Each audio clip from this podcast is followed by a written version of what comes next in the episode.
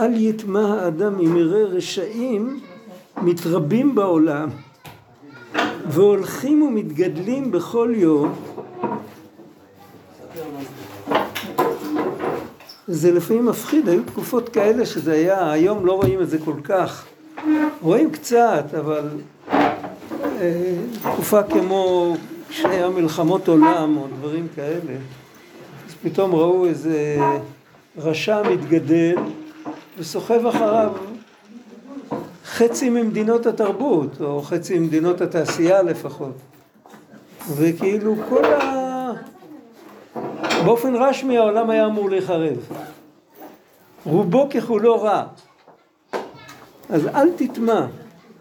אם הרשעים מתרבים בעולם, והולכים ומתגדלים בכל יום, כי ידע שהשם יתברך הוא בעל הכרם. אה, וכמו שאמרו בבבא מציע, אה, היה שם מישהו שניסה לעשות סדר ולהשמיד את ה...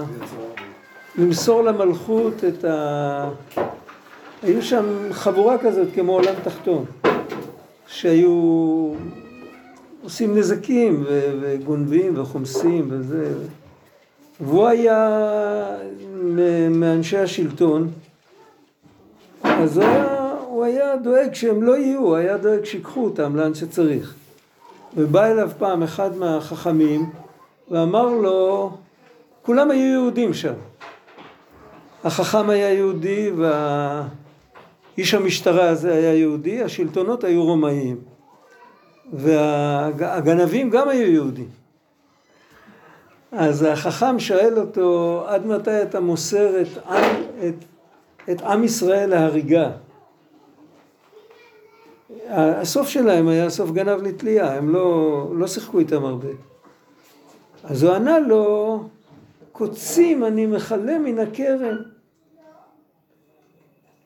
אמר לו החכם, יבוא בעל הכרם ויכלה את קוציו. מה זה העסק שלך? אתה תמצא לך עיסוק אחר. אל תתעסק עם לכלות קוצים מן הכרם. זהו, זה, זה היה הסיפור שם. רבי צדוק לומד מזה במישור הכללי, הכלל עולמי. כל העולם כולו זה כרמו של הקדוש ברוך הוא. ואם גודלים קוצים, ואנחנו רואים שהקוצים הם יותר מהגפנים, ועוד מעט הגפנים יתכסו עם קוצים ולא נראה כלום, ואפשר עוד להאריך בזה, אבל על כל פנים, אל תדאג, יש בעל הבית, הוא לא מעלים עין, כל דבר יגיע בזמן שלו. בינתיים אנחנו סובלים, זה נכון, אבל לא להתייאש. ויודע טיבו של כרם יותר ממנו לפעמים בן אדם שמסתכל מהצד הוא אומר זה צריך להיות אחרת אבל הבעל הבית יודע את האמת. הוא לא תמיד, לא תמיד צריך לעשות.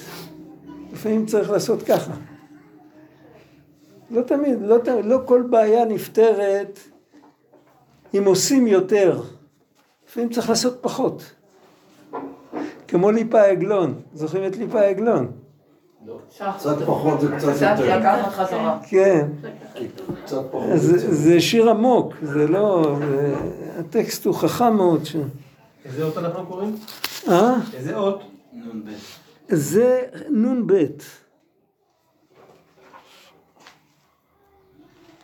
אבל הרע תסיר מקרבך, אומר, לא? תסיר את הרע מקרבך. כן, אוקיי. אבל, אבל לא להתייאש, גם בקרבי אם אני לא מצליח. והנה רבותינו ז"ל אמרו שבן דוד אפשר שיבוא בדור שכולו חייב. אמרו או בדור שכולו זכאי או בדור שכולו חייב. אני לא יודע אם הם התכוונו אה, בדווקא, ואם יהיה חצי חצי אז לא יכול לבוא משיח. אני לא יודע אם זה מה שהתכוונו, אנחנו הרי מאמינים שמשיח יכול לבוא כל רגע, בכל מצב גם, לא רק בכל רגע. אבל הם אמרו שיכול להיות, כאילו הם חידדו את זה עד הסוף. יכול להיות דור שיהיה כולו חייב ומשיח יגיע באותו דור. לא חייב שיהיה בסדום, בשביל להציל את סדום, איך הוא ביקש? עשרה צדיקים. לא צריך אפילו את העשרה צדיקים של אברהם אבינו, אפילו אם לא יהיה אף צדיק, אם הקדוש ברוך הוא ירצה, הוא ישלח את משיח, ואז כולם יחזרו בתשובה, ואז כולם יהיו צדיקים. זה אולי, אולי כמו שהרמב"ם אומר, שאדם חייב לראות עצמו חציו זכאי וחציו חייב, ובתנועה אחת מטה את כל העולם לכף זכות, ובתנועה אחת מטה לכף חובה. הכל נכון, אבל חז"ל אמרו שייתכן שלא יהיה מי שיטה את העולם לכף חובה, לכף זכות, ואף על פי כן תבוא הגאולה. מצד שני, חז"ל גם אמרו אם ישראל עושים תשובה נגאלים, ואם לאו אינם נגאלים. איך זה מסתדרים שני הדברים האלה יחד? אז הוא אומר, דיעמיד מלך קשה כהמן שישובו בתשובה. הקדוש ברוך הוא יש לו את הדרכים שלו, אם כולם יהיו רשעים אז הוא יעמיד עליהם מלך קשה כהמן ואז אה, לא יהיה להם ברירה, הם יחזרו בתשובה. אנחנו נראה את זה בקטע הבא יותר חזק, זה לא ממש הקטע הבא, זה קטע אחרי הקטע הבא. והרי אמרו זיכרונם לברכה, איזה דור חביב מכל הדורות.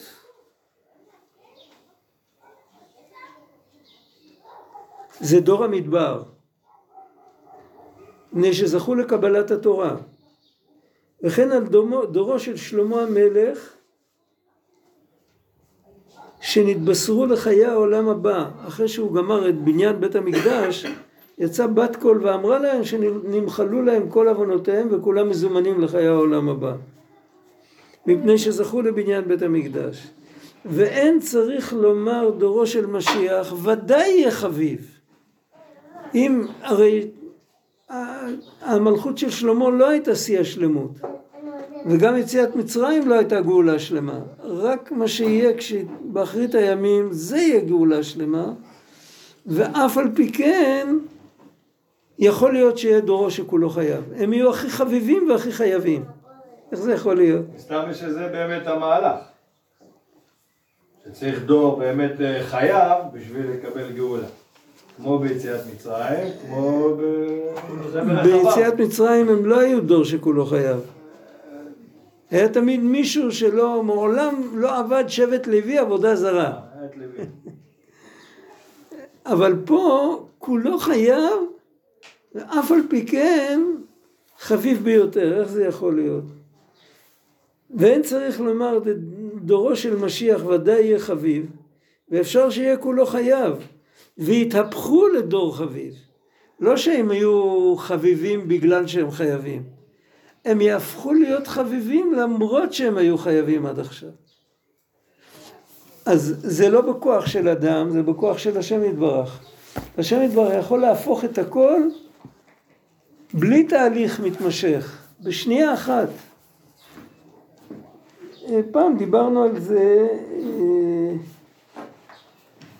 יכול להיות שחזרתי על זה לא מזמן, אני לא זוכר אה, איך שקורה שבן אדם מדליקים את האור ופתאום הוא לא ראה, הוא לא ראה, הוא גישש באפלה והוא זיהה כל מיני דברים. חלק מהדברים שהוא זיהה זה נכון, חלק מהדברים שהוא זיהה זה סתם, אבל כאילו מדליקים את האור אז הוא מיד רואה את האמת. יכול להיות גם באופן אחר, דיברנו על זה שלפעמים בן אדם נוכח בקטטה, בקטטה ששולפים בה סכינים והוא כבר נרעש ונפחד, הוא לא יודע אם להתערב, הוא לא יודע אם יש לו כוח פתאום חבר מניח לו יד על הכתף ואומר לו סתכל אחורה אז הוא רואה עומד צוות ומצלם עושים פה סרט סך הכל, מה אתה כל כך... מה קרה לך? מה קורה באותו רגע?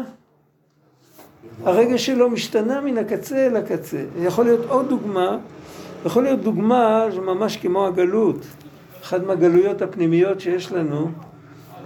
יש לנו תפיסה נסתרת, שאנחנו לא ערים לה, שאנחנו נמצאים בתוך התחרות. אנחנו צריכים להיות ראשונים בקו הסיום.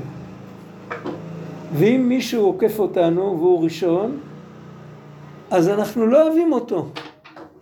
ואנחנו רואים עליו המון חסרונות. ועל עצמנו אנחנו רואים, אנחנו נקיים מכל החסרונות האלה.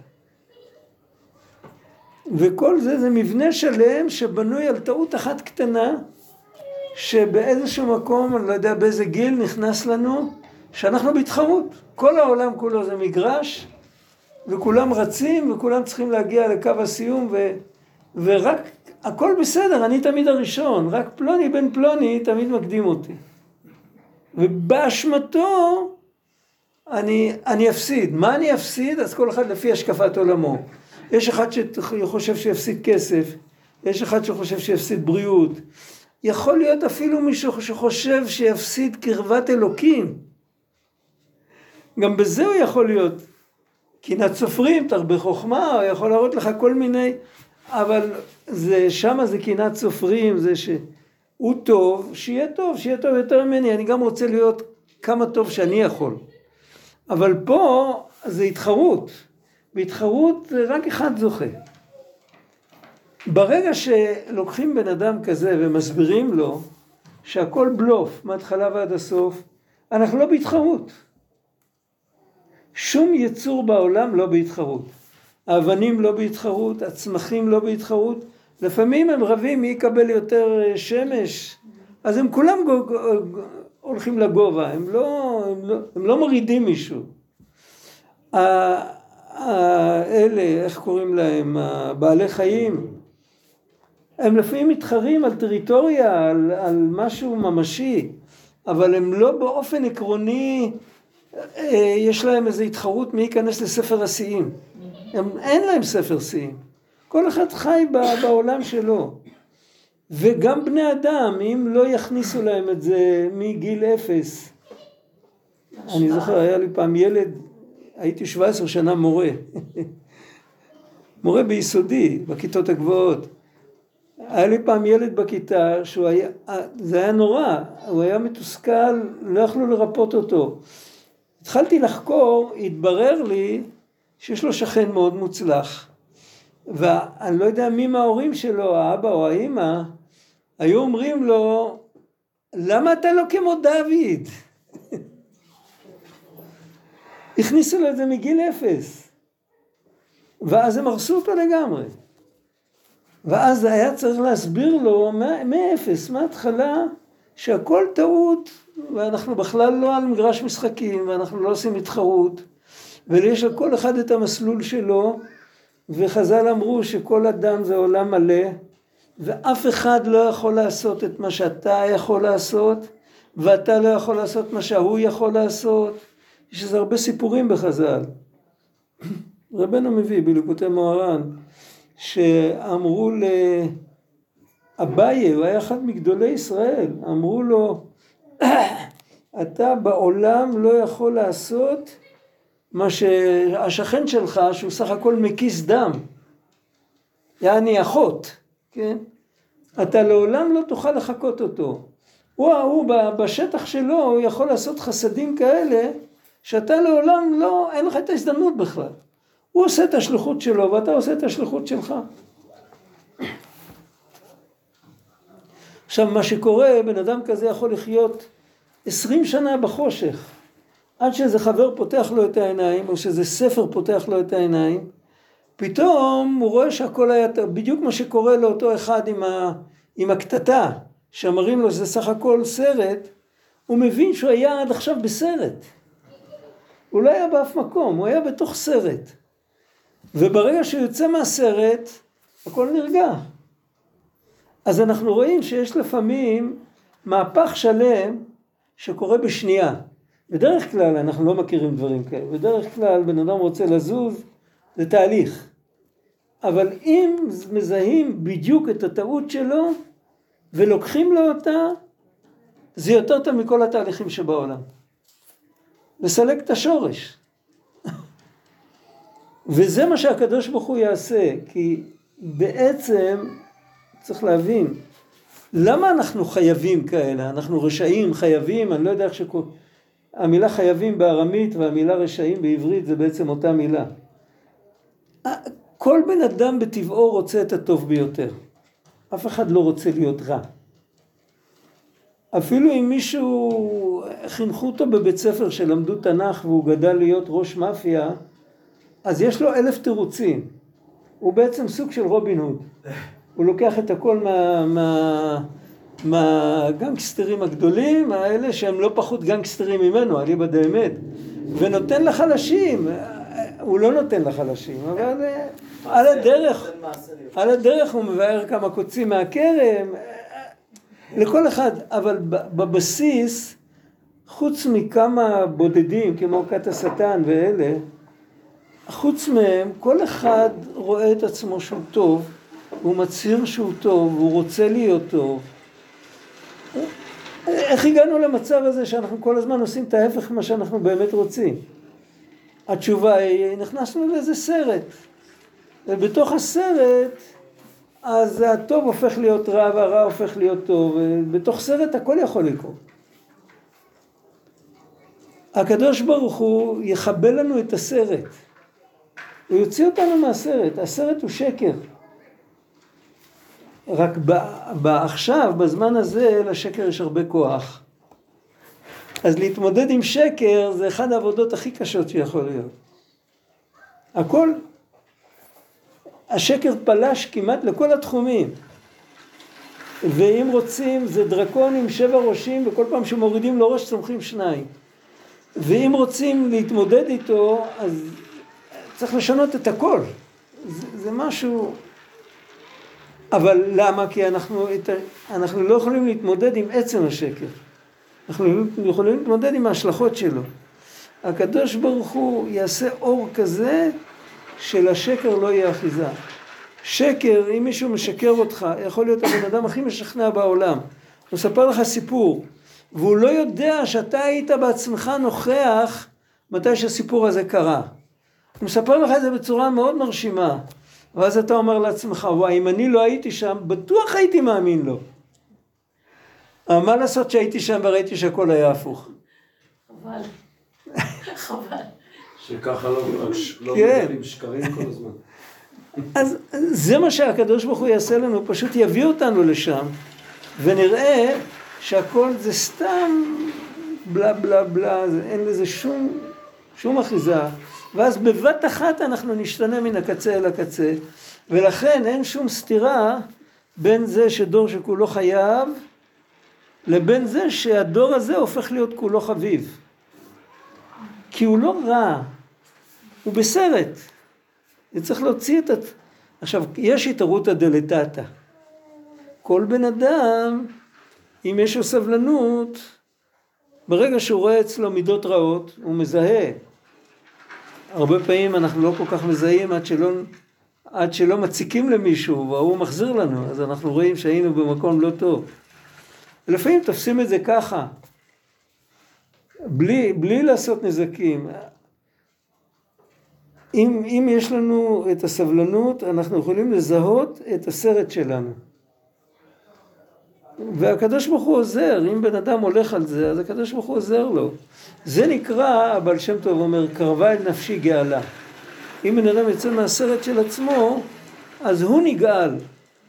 הוא לא גאל את כל העולם, אבל הוא בעצמו, הוא יצא מאיזה, מאיזה מערבולת.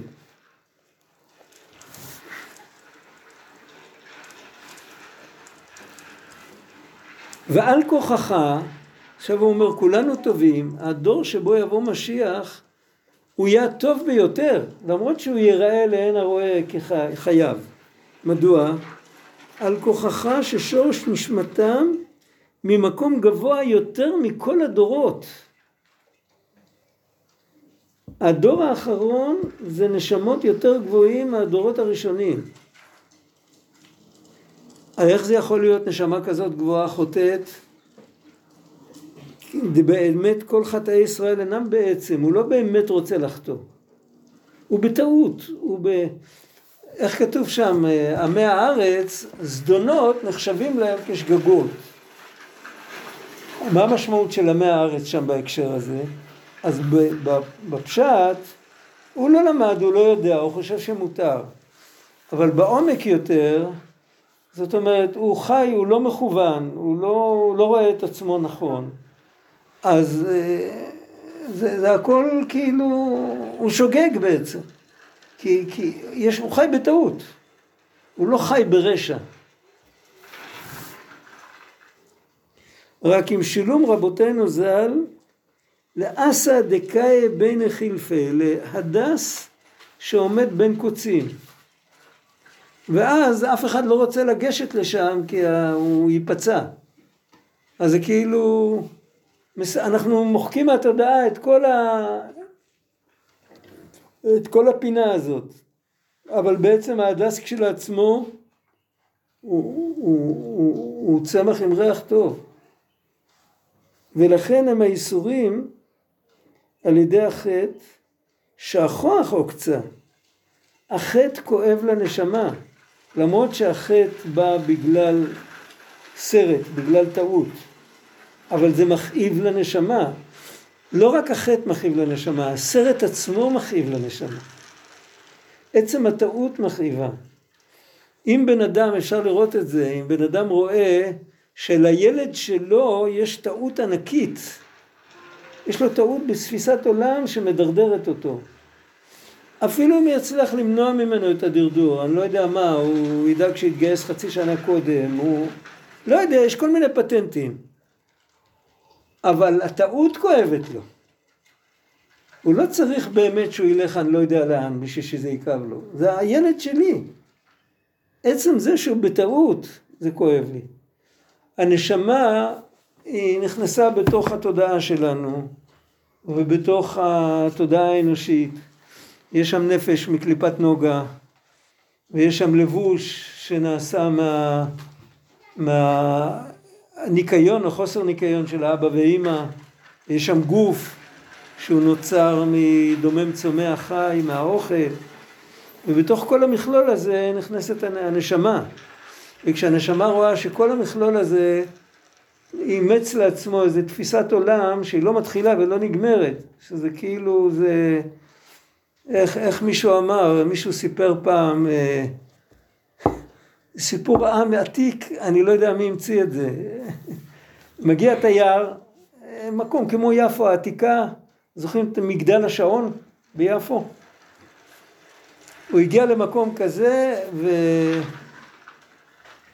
רוצה לדעת אם השעון שלו נכון. אז עוד לא היה את הדברים האלה, היו הולכים ככה עם שעון. אז אומרים לו, אתה יודע מה, תיגש למגדל, תסתכל. אם זה מכוון למגדל, אז השעון שלך נכון. הוא חוקר בטבעו, הוא מסתכל, הוא, הוא מסדר את השעון לפי המגדל, הכל טוב. אחרי זה הוא ניגש לשומר ואומר לו, לפי מה אתה דואג? שעון לפעמים מאחר, לפעמים מפגר, לפעמים מקדים. אז הוא אומר, פה ממול יש חנות של שען, אני סומך עליו. אני הולך, אני מסתכל בחלון ראווה, יש כמה שעונים, אני דואג שפחות או יותר השעון של המגדל יהיה כמו השענים של השעון, של השען. הוא ממשיך לחקור, הוא נכנס לחנות של השען, מבקש סליחה, אומר לו, איך אתה יודע לכוון את השעונים שלך? אז הוא אומר, אתה לא יודע שפה בעיר כולם מכוונים לפי המגדל?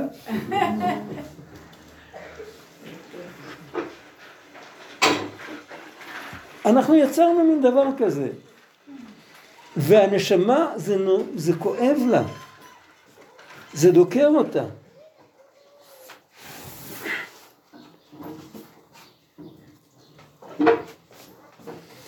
אבל כשישרפו החוכים שבסביבות, זה מה שהוא קורא, זה ברגע שיש את uh, הפניית המבט, מה שקראו לזה הקדמונים.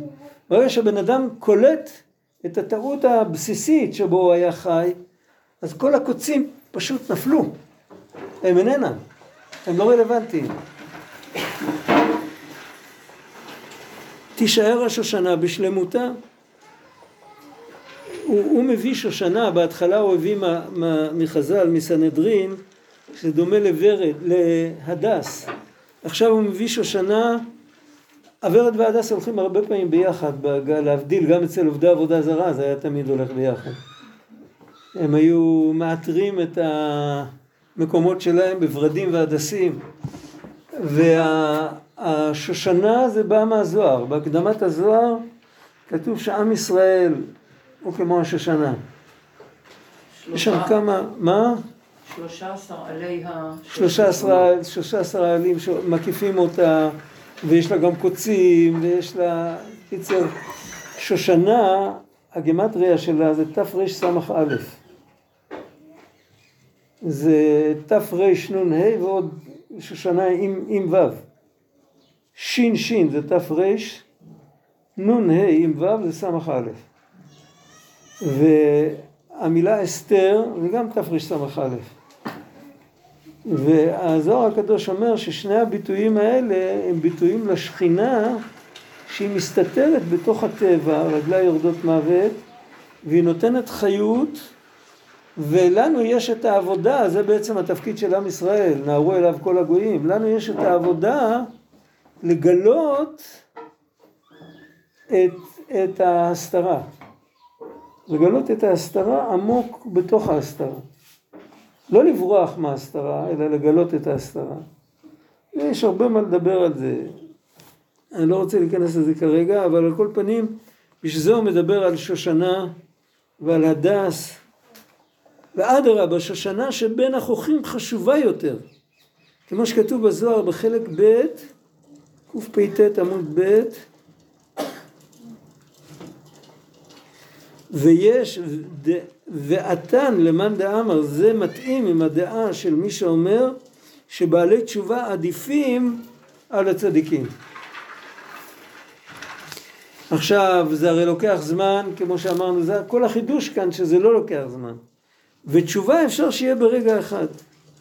כי למוכח פרק ב' הקידושין. אם בן אדם עושה תנאי בקידושין, הקידושין, התנאי לא יתקיים, הקידושין לא חלים. אם הוא אמר לה, מנת, אמר, אני מקדש אותך על מנת שאני כהן, ונמצא שאיננו כהן, אם הייתה יודעת אולי לא הייתה מתקדשת, אותו דבר להפך. על מנת שאינני כהן, יכול להיות שהיא יותר, שהיא יותר שמחה עם זה שהוא לא כהן. אם התנאי לא מתקיים, אז הקידושין לא חלים. אבל אם בן אדם אומר, הרי את מקודשת לי על מנת שאני צדיק גמור, אז הקידושין חלים אפילו אם יתברר בסוף שהוא רשע גמור. בגלל שאנחנו לא יכולים, לא יכולים לדעת, זה ספק, זה ספק קידושין, כן? אבל אנחנו, אנחנו לא יכולים לדעת אם באותו רגע מה הוא היה. כי יש אפשרות ברגע מסוים להפוך להיות צדיק גמור. ואם הוא באותו רגע היה צדיק גמור, אז התנאי יתקיים. אחר כך, כל אחד יכול אחר כך לרדת. הוא לא אמר לה על מנת שאני צדיק גמור לעד ולנצח נצחים.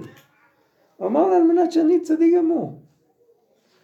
מה המשמעות של הדבר הזה? המשמעות שיש, בדרך כלל תשובה זה תהליך.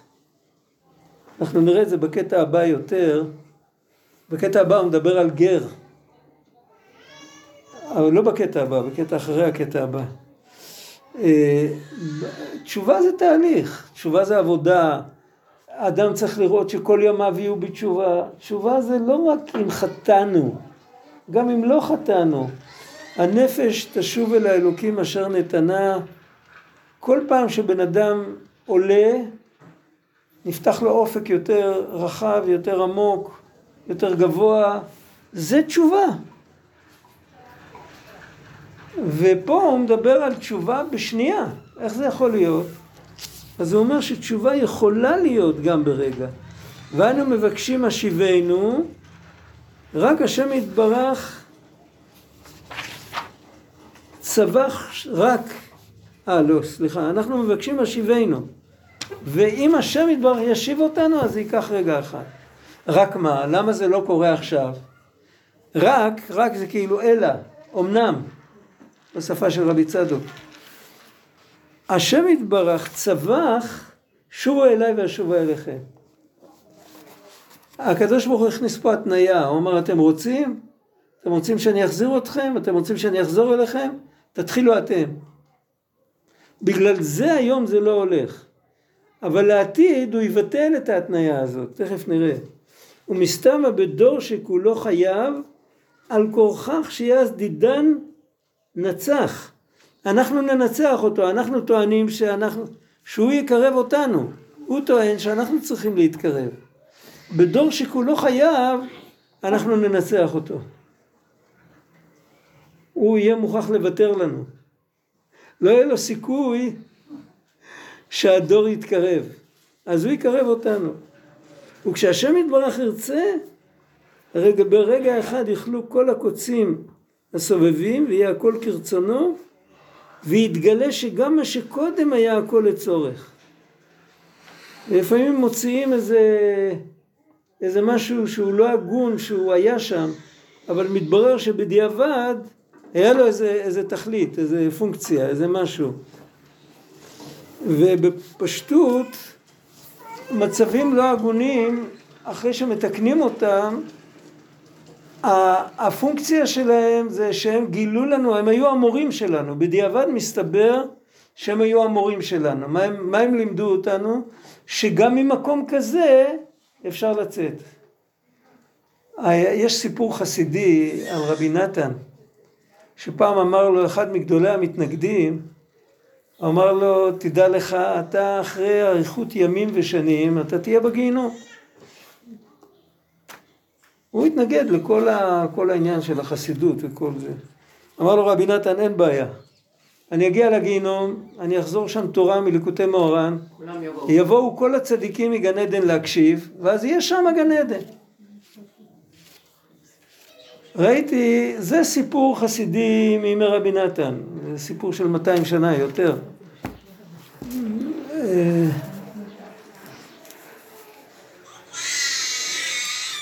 כמעט 200 שנה שרבי נתן נפטר, עוד, עוד, עוד בערך 20 שנה זה כבר יתקרב לזה. אבל ראיתי במכתבים של רבי גדליה קיני, מי שמכיר, מי ששמע על האישיות הזאת, יש ממנו עשרה כרכים של מכתבים שהוא כותב על דברים שכתוב שבן אדם, בן אדם שעושה אותם לא יכול לצאת מהשאול. אז הוא כותב נכון, הוא לא, הוא לא יכול לצאת מהשאול, אבל לא כתוב שם שהשאול לעולם ועד תישאר שאול. הוא יכול לעשות תשובה כזאת ולהוריד את האור לתוך השאול ועל ידי זה לתקן את השאול, שהשאול לא, לא יהיה שאול. זה המעלה של הרע אחרי שמתקנים אותו. המעלה של הרע שאחרי שמתקנים אותו, שאין לו, הוא מלמד אותנו שאין לו קיום נצחי ואין לו קיום אמיתי, אלא שהוא על תנאי, הוא כאילו, זה כמו שאומרים,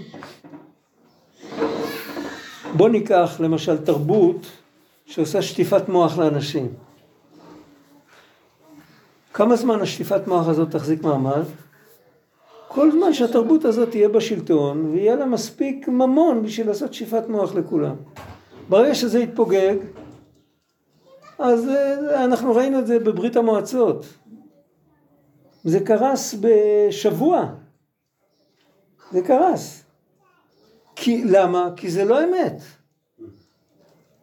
דבר אמיתי, גם לשבור לוקח זמן. אבל אם זה... זה בועת סבון. אתה רק נוגע בה, היא מתפוצצת. אז זה מה שיהיה לעתיד לבוא. זה יגלה לנו שכל הרע שהיה כל הדורות, הוא רק היה, הוא לא היה דבר אמיתי. זה היה דבר כזה, ככה. זהו, זה, עד כאן זה קטע אחד. זה קטע מאוד חשוב, ויש כאן קטע עוד יותר חשוב, שזה קטע נ"ד. זה גם קטע קצת מעשי, אבל בעיקר השקפתי. עיקר היהדות בקריאת שם ישראל. אה, סיפר, יכול להיות שסיפרתי את זה כבר, אבל זה, פה זה ממש פשט הסיפור הזה. היה יהודי שבתחילת מלחמת העולם השנייה, מתי שהנאצים נכנסו לצרפת, התחילו להיכנס לאיטליה, אז היה בניס, ניס זה עיר בדרום צרפת, בעברית פעם קראו לזה ניצה. בניס היה, הרבי מלובביץ' היה גר שם, הוא לא היה אדמו"ר, הוא היה חתנו של האדמו"ר, חמיב כבר הצליח לברוח מאירופה והיה בארצות הברית, והוא היה שם אה, מתחת לנאצים, היה שם איזה שנה, שנה וחצי, משהו כזה, בסוף הוא הצליח איכשהו להתחמק ונדמה לי דרך ספרד, אני לא יודע, הוא הצליח להתחמק משם ו... הוא היה שם עם אשתו, הם גרו שם בדירה קטנה, בבית משותף, בזה, ועל הדלת היה כתוב באותיות גדולות בלטינית, אם שניאורסון. שניאורסון חייב להיות שם משפחה יהודי, זה זועק, אין שם משפחות כאלה אצל הגויים. אז אמרו לה השכנים, תוריד את זה, אין חוק שמחייב אותך לשים על הדלת שם. אז הוא אמר, אני בשום אופן.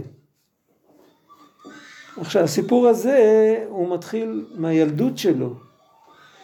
אה, לא ממש בילדות, אבל אה, באיזה גיל זה היה?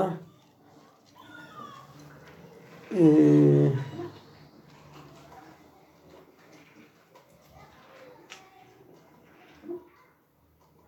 כשהוא היה בערך בן עשרים, לא ממש בילדות, בשנים הצעירות שלו, אז השלטון הקומוניסטי התבסס בזה, וכל משרדי הפנים והכל התחילו את הכל מחדש. כי היה מלחמות שם בין הלבנים לאדומים ושרפו אחד לשני את כל הארכיונים. היה שם אה, מלחמות מאוד אגרסיביות, בלי שום אה, כללים אנושיים.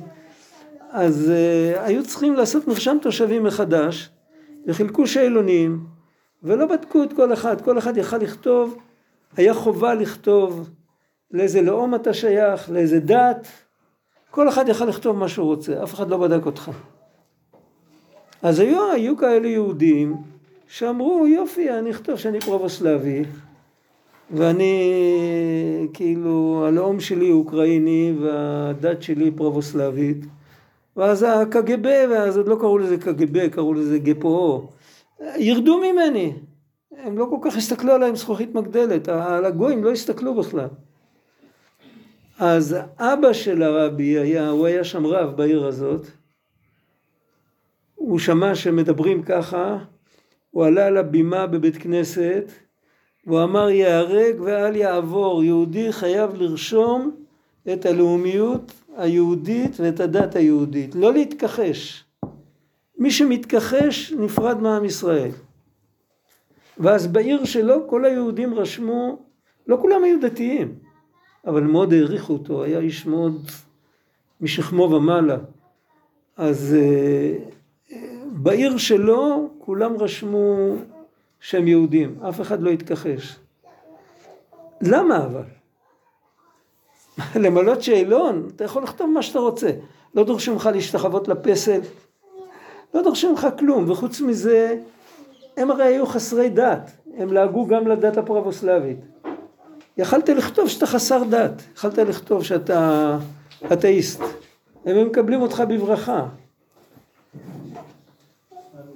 למה? למה זה אסור? כאן רבי צדוק מסביר את זה, רבי צדוק חי הרבה שנים קודם. רבי צדוק נפטר 22 שנה לפני שהסיפור הזה קרה. עוד לא היה, עוד לא, לא צפו את מלחמת העולם הראשונה ואת הקומוניסטים ואת כל זה. כותב רבי צדוק ככה, עיקר היהדות בקריאת שם ישראל. כמו שנאמר, זה יכתוב ידו להשם, וזה, לא זוכר, וזה בשם ישראל יכנה. לא כתוב יכונה, כתוב יכנה. הוא יכנה את עצמו, אני יהודי. שלא יהיה לו רק מעלה זו שמכנה בשם ישראל, מכונה בשם ישראל, די. זה מספיק, הוא בתוך, הוא בתוך העסק. אם הוא רק מוכן להודות שהוא יהודי, הוא משלנו. ומצינו בריש פרק כלל גדול, עכשיו איפה זה כתוב בהלכה? מי אומר שזה ככה? כתוב ככה, בריש פרק כלל גדול כתוב, גר שנתגייר בין האומות, הוא מביא חטאת, הוא אכל חלב, והוא שתה דם, והוא חילל שבת, והוא עבד עבודה זרה. אז הוא מביא על כל אחת חטאת אחת. למה? כי על, אפילו שהוא חילל עשרים שבתות, אבל הטעות שלו הייתה טעות אחת, הוא לא ידע שיש שבת. הוא לא ידע שאסור לעבוד עבודה זרה. הוא לא ידע שאסור לאכול חלב, הוא לא ידע שאסור לשתות דם, הוא לא ידע. אז הכל נחשב לשוגג, ואז מספיק לו חטאת אחת. השאלה היא איזה, מי, מי גייר אותו? שמגיירים גר, מסבירים לו שלא עובדים עבודה זרה, שלא מחללים שבת, שלא אוכלים חלב ושלא שותים דם. זה א' ב'. איך יכול להיות שהוא התגייר ואף אחד לא סיפר לו את זה? איך הגיור שלו תפס בכלל? אומר רבי צדוק, ואפילו על עבודה זרה ושבת הוא לא ידע. מה היה שם? ונמצא שלא ידע כלל מכל התורה ובמה הוא גר להתחייב חטאת. לכאורה הוא לא, הוא לא התגייר, הוא נשאר גוי. אז למה הוא חייב חטאת? זה הכל לגיטימי, לגוי מותר לחלל שבת, מותר, אה, מותר לו לאכול חלב, מותר לו לשתות דם, מותר לו אה, לעבוד עבוד, עבוד עבודה זרה, אסור לו. אבל הוא לא חייב על זה חטאת. אז מה, מה כל העניין? רק בקריאת שם ישראל די. מה המשמעות של קריאת שם ישראל? אז כתוב בפוסקים, הרי כולם שואלים את זה, לא רק רבי צדוק. את הגמרא הזאת אנחנו לומדים כבר על 1500 שנה לפחות. אה, מה, מה הם הסבירו? הם הסבירו שאם גר מתגייר והוא לוקח על עצמו שכל מה שיהודים עושים הוא עושה אבל הוא לא יודע בכלל מה יהודים עושים אז אם הוא בא לבית דין והוא מתגייר בבית דין אז חייבים ל... לא, לא צריך לתת לו לקנות חתול בשק. חייבים לספר לו מה יהודים עושים. אבל אם הוא רוצה לבד הוא כן רוצה לקנות חתול בשק. לא מעניין אותו. הוא כל כך בוער הלב שלו להתגייר היו דברים כאלה, היו דברים כאלה בעולם. הוא, הוא אומר לעצמו, אני מקבל על עצמי שבמשך הזמן יוודע לי איך יהודים מתנהגים, אני הולך על הכל. לא מעניין אותי. אז באותו רגע הוא הצטרף לעם ישראל. ומה שקורה אחר כך, אז הוא לומד. הוא לומד, הוא לומד, הוא לומד, אבל, אבל זה ברור, באותו רגע. עכשיו רבי צדוק לומד מזה את ההפך.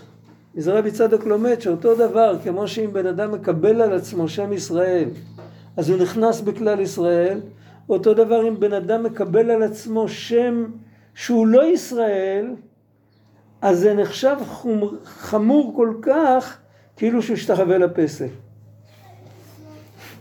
ובזה יובן מה שכתוב, וזה לא כל כך חלק, אבל זה כתוב עוד כמה מאות שנים אחורנית, מישהו שמע על רבי דוד בן זמרה, על הרדב"ז, שהוא היה, הוא היה בדור שלפני אריזל. אם אני לא טועה, אריזל למד אצלו, או אצלו, או אצל רבי בצלאל אשכנזי. אצל מי אריזל למד? מי זוכר? שהם היו בערך באותו דור. הרדב"ז כותב שאם בן אדם, תכף נראה, יש לי למטה את ההרחבה, אם בן אדם רוצה, מכריחים אותו להתאסלם, שימסור את הנפש. יש בראשונים דעות אחרות, שעל איסלאם לא צריך למסור את הנפש, אבל מה שכן צריך זה להסתלק משם למקום שהוא יכול לחזור ליהדות. הרדב"ז סובר שהוא צריך למסור את הנפש. עכשיו, מה, מה השיטה של הרדווז? אז הוא מביא כאן בהערות, הוא מביא מהחכם שהיה בדורנו, האדמו"ר מקלויזנבורג. יש הבנה, בנה את קריית צאנז בנתניה, את הבית חולים עם כל הזה. הוא כותב, יש ממנו שאלות ותשובות בהלכה שנקרא דברי יציב. שמעתם את השם של הספר? זה, זה ספר מאוד עמוק, מאוד. יש ממנו גם על התורה, חסידות, וגם בהלכה, הוא היה גאון מבהיל. הוא כותב ככה, הוא כותב, יבוא בן אדם, זה מאוד רלוונטי לדור שלנו, יש הרבה אנשים שמצהירים על עצמם, שמאמינים בהשם עד הסוף. מאמינים בהשם לא כמו, לא כמו זה ולא כמו זה, מאמינים בהשם עד אין קץ, השם הוא אין סוף וכל זה, אבל בתורה הם לא מאמינים. אז הוא אומר ככה, הוא אומר בעצם ההשגה שלנו בהשם יתברך היא כזאת קטנה. אה, לית מחשבה תפיסה ב. עדיף היה שלא היינו יודעים ממנו בכלל. אז לפחות לא היינו, לא היינו מורידים אותו, ב, לא היינו מקטינים אותו בתודעה שלנו. גם האין סוף שלנו הוא אין סוף פיקטיבי, הוא אין סוף שלנו. הוא לא אין סוף אמיתי. רק מה, הקדוש ברוך הוא ריחם עלינו. הוא ראה שאברהם ויצחק ויעקב וכל הבנים שלהם כל כך רצו, אז הוא אמר, אוקיי, אני אתגלה לכם דרך צינור מסוים שזה התורה. בתוך התורה, זה הסוד של הגמרא, ענה נפשי כתבית יהבית, אנוכי, ענה נפשי כתבית, אני את עצמי כתבתי ונתתי. הקדוש ברוך הוא כתב את עצמו בתוך התורה. אם אתה אוחז בתורה, אז למרות שההשגה שלך נשארה אותה, אותה השגה קטנה, אבל אתה מחזיק במשהו אמיתי. על זה נתנו תמיד משל, כמו שני אנשים, אחד עומד למעלה ואחד עומד למטה. על הר, הר גבוה שמאוד מאוד קשה לטפס עליו. אז מי שעומד למטה, אם הוא רוצה לעלות, הוא צריך אה, נעליים של מטפסי הרים, והוא צריך מקל טוב, הוא צריך אה, לפעמים אפילו מסכת חמצן. תלוי לאן הוא רוצה להגיע. ומי שעומד למעלה יכול הרבה יותר מהר להגיע למי שלמטה. זה, הרבה, זה יותר זהירות, אבל זה פחות מאמץ. אמרו ככה, שהעליון, שהתחתון יעלה למעלה בכוחות עצמו, כמו שאברהם עשה ויצחק עשה, הם לא, הם לא יכולים להגיע יותר מדי גבוה. זה כמו חוק הכלים השלובים, הם יכולים להגיע למקום שממנו התחילה הנשמה שלהם להיות אינדיבידואלית. כל אחד יש לו איזה עולם ששם הנשמה שלו כבר מתחילה להיות יצור אינדיבידואלי. לפני זה הכל כלול באינסוף, אז יש אחד שהנשמה שלו מתחילה להיות אינדיבידואלית בעולם האצילות, יש אחד שהאור צריך לרדת יותר לעולם הבריאה, ואז, ואז יש נשמות של אצילות, יש נשמות של בריאה, עד שם הוא יכול להגיע, מאיפה שהנשמה שלך באה, לשם אתה יכול לחזור עם ההשגה שלך. ממש כמו חוק הכלים השלובים.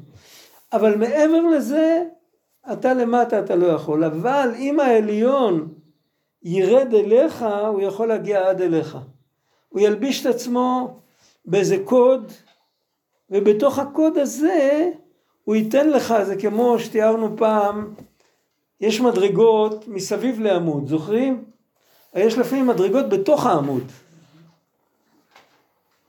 אתה רואה את העמוד, אתה לא רואה בכלל מדרגות, אתה רואה מצוות מעשיות, אתה זה, אבל בתוך זה, אם תיכנס לזה, אתה תמצא שם דרך, ומשם תוכל באמת להתחבר. ולכן אם מישהו רוצה להיות אדם מאמין, אבל דרך כל מיני תורות וכל מיני שיטות שהתגלו לבני אדם לא במעמד הר סיני ולא בנבואה, אלא כמו שכל דבר מתגלה, כל הפטנטים בעולם התגלו מלמעלה, וכל החוכמות וכל הדתות וכל הפילוסופיות, הכל התגלה מלמעלה, אבל זה התגלה לא, אין בזה את הקוד הפנימי שדרך זה אפשר להגיע לאלוקים. זה התגלה בצורה כזאת, שעם זה אתה יכול להגיע עד לרובד מסוים. והרובד המסוים הזה מספק לך את האינסוף שאתה חפץ בעיקרו. אבל זה לא הדבר האמיתי. עכשיו, אז אצל הגוי, משם הוא הגיע, אי אפשר לבוא אליו בטענות. לא נתנו, הוא לא קיבל תורה, הוא לא רצה, הוא לא הסכים, הוא לא קיבל. אי אפשר גם להגיד לו תתגייר, הוא לא חייב, זהו. אבל היהודי, זה כמו שאומרים, הוא לא, הוא לא רוצה להיכנס לתוך, ה, לתוך העמוד הזה שהמדרגות בפנים, הוא רוצה למצוא את הדרך שלו לבד. ואז הוא, הוא הולך בדרך של הגוי, הוא מגיע לאיזה תפיסת עולם, לאיזה תפיסה אנושית של האלוקים. הוא יקרא לזה השגת השלילה, הוא יקרא לזה, ש... 200, הוא יגיד 200 פעם שאי אפשר להבין. אבל זה תמיד איזה, איזה משהו שבגלל שזה מתחיל ממני, אז זה תמיד לא עד הסוף. ובתורה יש את הכוח שמתחיל מהאלוקים, הוא לא מתחיל ממני. וזה שם ישראל, זה היהדות. את זה נתנו לעם ישראל, ואסור להתכחש לזה לפחות. למרות שאני לא עושה עם זה כלום. אני לא מקיים כלום, אני יושב כל היום, לא עושה שום דבר עם עצמי. אבל חל עליי שם ישראל, יש לי את האופציה, אני יכול להתחיל להשתמש בזה, אל תזרוק את זה. יגיע יום שתחפש את זה, חבל למה לזרוק את זה. זה ברור, אז זה המעלה של שם ישראל, למרות שזה לא מלווה עם שום דבר אחר. אין שם לא מצווה ולא תורה ולא חוכמה ולא חסד ולא כלום. אבל יש שם לפחות את האופציה, את האפשרות. אז אה, יש לי שאלה, האם המילה שמע היא? קשורה, המילה שמע, שמע? שמע ישראל, כן, היא- היא- יש בה את ההכלה של שם, יכול להיות. ההתחלה של החטא? של השם, שם, כן, כן, השם כן, נכלל כן. בשמע. אה, יש על זה תורה, איפה? ב- בתורה אור של בעל התניא, הוא מסביר בדיוק את, ה, את המילה שמע במאמר הראשון. אני ברוך השם לא זוכר כלום. אה, שם עין כתוב שם. אולי, בלי נדר, אולי נביא את זה פעם, אבל על כל פנים, העניין בכללותו ברור. כאילו, ה- לא להתכחש לעובדת היותנו יהודים. אין חובה לכתוב את זה על המצח, כן, אבל אם שואלים אותך, תגיד את האמת. לפעמים זה לא קל. ובזה יובן מה דיהרג ואל יעבור על המרת הדת להיות ישמעאל, הוא מדבר על השיטה הזאת שאומרת שצריך למסור את הנפש על זה, אף על פי שהם אין עובדים עבודה זרה, אפילו בשיתוף כנודע. עב- עבודה זרה מופרך לגמרי באסלאם. וכן נזהרים על גילוי עריות ושפיכות דמים. נזהרים בשפיכות דם? שפיכות דמים, כן, באסלאם המקורי שפיכות דמים זה דבר שלילי.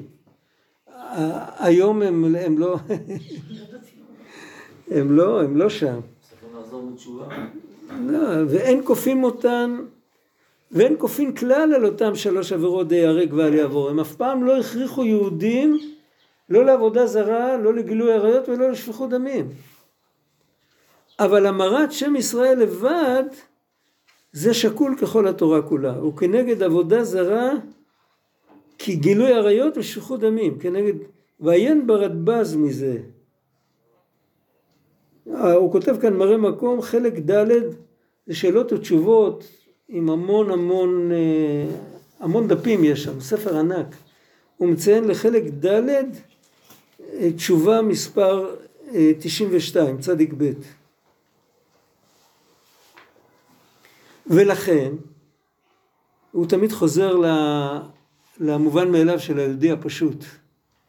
היהודי הפשוט שלא יודע כלום, הוא תמיד מזהה את האמת. אצל ההמון הוא פסול משפחה כשיש מומר במשפחה ואין חוששין אם יש בה רשע גמור. אם יש מישהו במשפחה שהוא עושה את כל העוונות שבתורה אז המשפחה לא נפגמת על ידי זה. אבל אם יש מומר במשפחה אז אנשים בורחים. למה? אפילו אם יש רשע גמור העובר על כל עבירות שבתורה כל זמן שהוא לא המיר את דתו אז הוא, הוא עדיין הוא עדיין בתוך הקונצנזוס, מה שנקרא. וכן דורות הראשונים היו עובדים עבודה זרה. מי שלומד את ספר שופטים, בעיקר את ספר שופטים וגם את ספר מלכים, אבותינו עבדו עבודה זרה. ומכל מקום שם ישראל לא המירו, בשום אופן. הם לא הסכימו לוותר על ההגדרה שהם מלכות ישראל והם מדינה יהודית או מדינה ישראלית, לא כולם היו ביהודה, אחרי שהם התפלגו הממלכות. ועל זה נאמר, חבור עצבים אפרים הנח לו. חז"ל אמרו אפילו אם הוא יעבוד עבודה זרה, אני מניח לו, למה? כי הוא... כי הם מחזיקים את עצמם ביחד, הם לא מתכחשים. שהם בחיבור אמת אומה אחת, ולא נתפרדו להתחבר עם הגויים ולהיות בכללם.